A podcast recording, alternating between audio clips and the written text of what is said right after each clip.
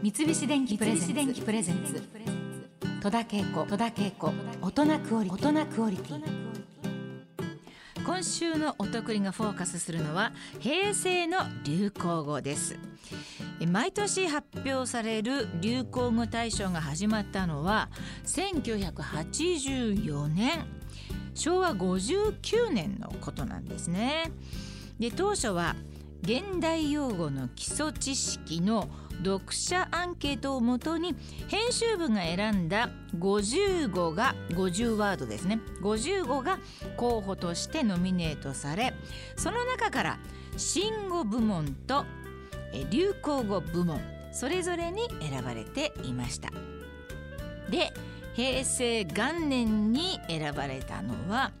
新語部門の金賞にセクシャルハラスメント。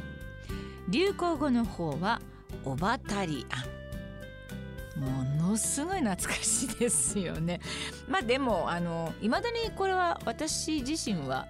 まあ、使ったりもしてますけれどもね。そして平成2年の1990年に選ばれた新語部門の金賞はファジー。そして流行語の方はちびまる子ちゃん。これはちびまる子ちゃん現象みたいなことなんですかね。うん英語のものが選ばれるのって、まあ、その後もあると思うんですけれども日本でこれは流行しているのであって英語としてはもうずっとずっと延々にあるわけだから私その英語得意じゃないですけど海外でそれを使う時にちょっと何でしょう若干自分だけ気恥ずかしいっていうか でも向こうの方はそのこと知らないのであの全然気にはされてないんですけれどもまあ英語がこう飛び出して日本で流行するみたいなことありますよね。それがちょっと面白いなと思うんですけれどもえファジーとちびまる子ちゃんね。そして平成3年からはですね年間大賞っていうのが設けられるわけですね。でこの年に選ばれた大賞っていうのはチャーリー浜さん。お分かりかな？チャーリー浜さんのギャグで何々じゃありませんかっていうね。全然もう わからない人もいるかもしれない。チャーリー浜さんって鼻の下にこうおひげがあるあの吉本新喜劇ではおなじみのこれギャグだったんですけれどもなぜこのじゃあありませんかっていうねこれが流行語になったかといえば、まあ、これはある企業の CM に、えー、使われたからなんですね。そして子どもたちが真似をするようになり流行語になったということで吉本新喜劇も大人気となりましてね東京公演が行われるきっかけにもなったと言われているそうなんです。憎いね三菱もうね、えー、流行語に乗っかってほしいなっていうふうに思いますけれどもまあもうちょっと言い出して結構ね経ちますからねその年にっていうことだからそうか新たになんかあのしなきゃいけないのかもしれないですけれどもね。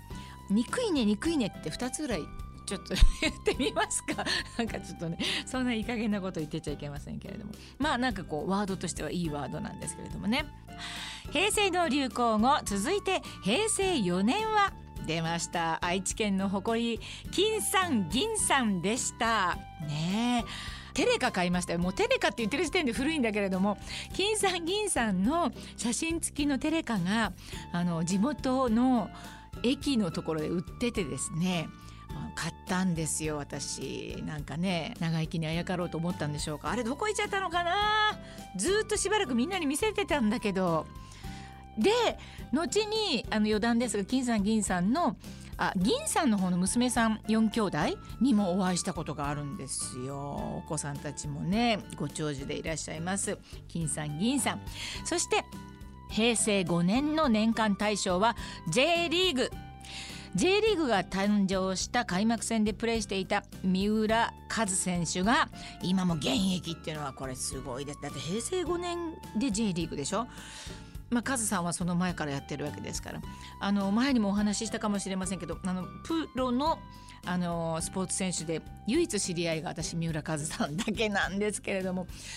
いや本当に私心からリスペクトしているわけです。あのサッカーにももちろんですけどもその他のことにもものすごいなんていうか気を使ってですねいろんなお仕事にも 100%120% あの向かわれる方なんですね、えー、私が仕事でレクチャーしたことが2回ぐらいあるんですけれどもそれはカズさんがあのお芝居をする仕事をする時ですね、えー、吹き替えのお仕事とか我が家まで迎えに来てくれてですねちゃんと 先生を迎えに来てくれて、えー、その事務所まで一緒にいてですねあのお芝居のなんかこうちょっと話をしながら勉強したという記憶があります。J リーグ私も行きましたあの始まった当初ねカズさんを見に行ったわけですけれどもそうかもうそんなに経つのかって今ちょっと思いましたね。生写真を買いに行ったりユニフォーム着たりしてました。私もね懐かしいです。そして平成6年の流行語は宮沢りえさんがリンゴジュースの CM で口にした吸ったもんだがありました。ね。これもうわからない人もたくさんいらっしゃる。なんで吸ったもんだがあったかっていうことなんですけれども、えー、そしてイチロー。ああもう一郎まあ一郎効果みたいなことなんでしょうけれどもカタカナでこの言葉も選ばれました。そして同情するなら金をくれ。平成6年ですか。まあこれはドラマから出た言葉ですけれどもね。一郎さんは今年引退ということになりましたけれどもこれもちょっと自慢になりますが私があのニューヨークのヤンキースタジアムで一郎さんを見たんです。これが唯一の私の自慢です。この間のイチローさん日本に来た時は残念ながら行けなかったのでまあ本当にちょっと悔しいですけれどもまあ、えー、この言葉が流行語になったのが平成6年ということでね。宮沢りえさんのこの「すったもんだあったお相手」というのは、まあ、元貴乃花親方ということなんですけれどもね。どちらもあイチロー選手もですね貴乃花親方。も、まあ、どちらも今年は大きな節目の年になったんじゃないでしょうかね。まあ、揃って同じ年にこう脚光を浴びていたというのも偶然なんでしょうかね。さあそして平成7年の年間大賞。こちらはですね無党派。この派閥の無党派ですね、えー、そしてノモ NOMO そして頑張ろう神戸。神戸は KOBE です。頑張ろう神戸。えー、これは私あの頑張ろう神戸は震災があってその年にすぐ関西の方にお芝居であのボランティアで回ったんですけれどもその時にも「頑張ろう神戸」の上りがあちこちに立っていたのを今も鮮明に覚えています。私たちも電車乗れない区域もあったので途中歩いたのを覚えてますね。だから制作の人から必ず、え手荷物はリュックにしてくださいっていうふうに言われたのを覚えています。そして、えー、平成8年は有森裕子さんの「自分で自分を褒めたい」が流行語になりました。バルセロナで銀メダルを獲得してこの年のアトランタでは3位でゴールした時の名言なんですけれども実は「この言葉は有森さんが高校時代に参加した都道府県対抗女子駅伝の開会式で歌手の高石智也さんが読まれた詩の一節がオリジナルなんだそうです。あの人に褒めてもらうんじゃなくて自分で褒めなさいというフレーズを聞いてその大会では補欠だった有森さん。涙を流しながらいつかはこれを言える選手になろうと思ったんだそうです。これはあのいまだに私はこの精神です。誰も褒めてはくれないので自分で褒めなくて誰が褒めるんですかっていうことですよ、えー、自分で自分を褒めたい。本当の意味ではあのちゃんと使えてないかもしれないんですけれどもあの大好きですこの言葉をね、えー、そして続いて平成9年は失楽園。映画でね流行ったとだから失楽園するみたいな使い方であの流行語になってるっていう感じもあったかと思います、えー、そして平成10年は浜の大魔神。野球のピッチャー、えー、お名前は佐々木さんです。そうですそうです。その頃大魔神ばっかり言ってるからこう、まあ、名前をよく忘れるんです。よくある傾向ですね、えー、そして、えー、凡人軍人変人。えー、そしてダッチュのこれ流行りましたね。すごい懐かしいって思うのとあとはいまだにあの利用してますっていうのとこの2つに分かれるっていうのがここまでではっきり分かりましたね。まあ、前半までで3分の1しか紹介できませんでした。まあ、駆け足で紹介すると平成11年の年間大賞は雑草魂ブッチホンリベンジ。平成12年はオッハーと IT 革命。で21世紀となった2001年平成13年は米100票。聖域なき改革、えー、恐れずひるまずとらわれず。骨太の方針、えー、一連の小泉五六が年間大賞に。これもすごいですよね。でよく平成14年の年間大賞はたまちゃん、えー、多摩川にやってきたアザラシのたまちゃんのことでございます。でワールドカップもこの年の流行語となりましたけれども日韓ワールドカップの時にカメルーンの滞在地として注目を集めた大分県の村。皆さん覚えてますか？私はあのちょっと全然思い出せませんでしたけれども今これ見て、えー、ここに書いてあるのを見て中津江村。これ流行ったんですね。中津江村っていうのがね、えー、そして平成15年の、えー、流行語年間大賞は毒まんじゅうそして「なんでだろうと」えー、マニフェストが選ばれました。まあ、あのこの頃から毎年お笑い芸人のギャグがノミネートされたり対象となる傾向が出てきたようにも思えるんですけれども平成16年からは株式会社ユーキャンと提携しユーキャン新語・流行語大賞と呼び名も変わります。この年の大賞は北島康介選手の超気持ちいいでした。えー、さらに平成17年は小泉劇場。そして想定内想定外っていうふうにも言いましたけれども想定内が年間大賞に選ばれました、えー、平成18年はイナバウアーと品格、えー、19年はどげんかせんといかんとはにかみ王子。20年はアラフォーとグーが対象でした。こういうのにこうちなんでアラフォーはもうアラカンとかアラフィフとかいろいろ言い方変えてね言ったりなんかしてあの残っていくものとそこで終わりみたいなものとね見事に2つに分かれるなと。イナバウアーもすぐ人の名前でね私も戸田バウアーとかって言ってなんかちょっと なんかでやったことがありますけれどもそんな風に使えるものと、まあ、そうじゃないものがありますからね。